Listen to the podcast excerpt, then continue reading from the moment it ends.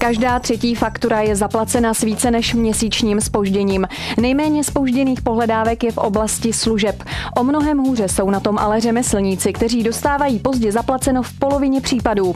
Jak radí odborníci, nejlepším řešením pro živnostníky a menší firmy je v tomto případě spolupracovat s advokátem nebo inkasní agenturou. Problém by se měl však řešit urychleně a nečekat, až obchodní partner skončí v insolvenci. Některé slevové portály zařazují do svých podmínek nevýhodná a nezákonná ustanovení. Spoléhají na to, že lidé obchodní podmínky nečtou a neznají svá práva. Zákony však nejsou v tom, jak má poskytování zboží či služeb na základě voucheru probíhat jednoznačné.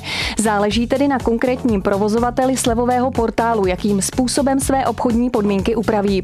Pokud chce spotřebitel nakupovat prostřednictvím slevového portálu, měl by se o něm aktivně informovat. Neměl by se tak nechat zlákat pouze lákavou cenou. Přístup k ženám je v pracovních otázkách často kritizován. Ženy často berou na stejných pozicích nižší odměny než jejich mužské protějšky.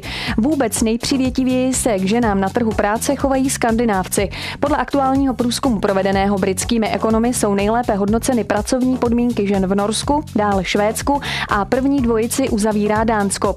V České republice sice v posledních letech došlo k řadě změn, ale velká část ostatních zemí udělala v porovnání s námi větší posun. V indexu žen na trhu práce se proto Česká republika v současnosti propadá až na 20. místo.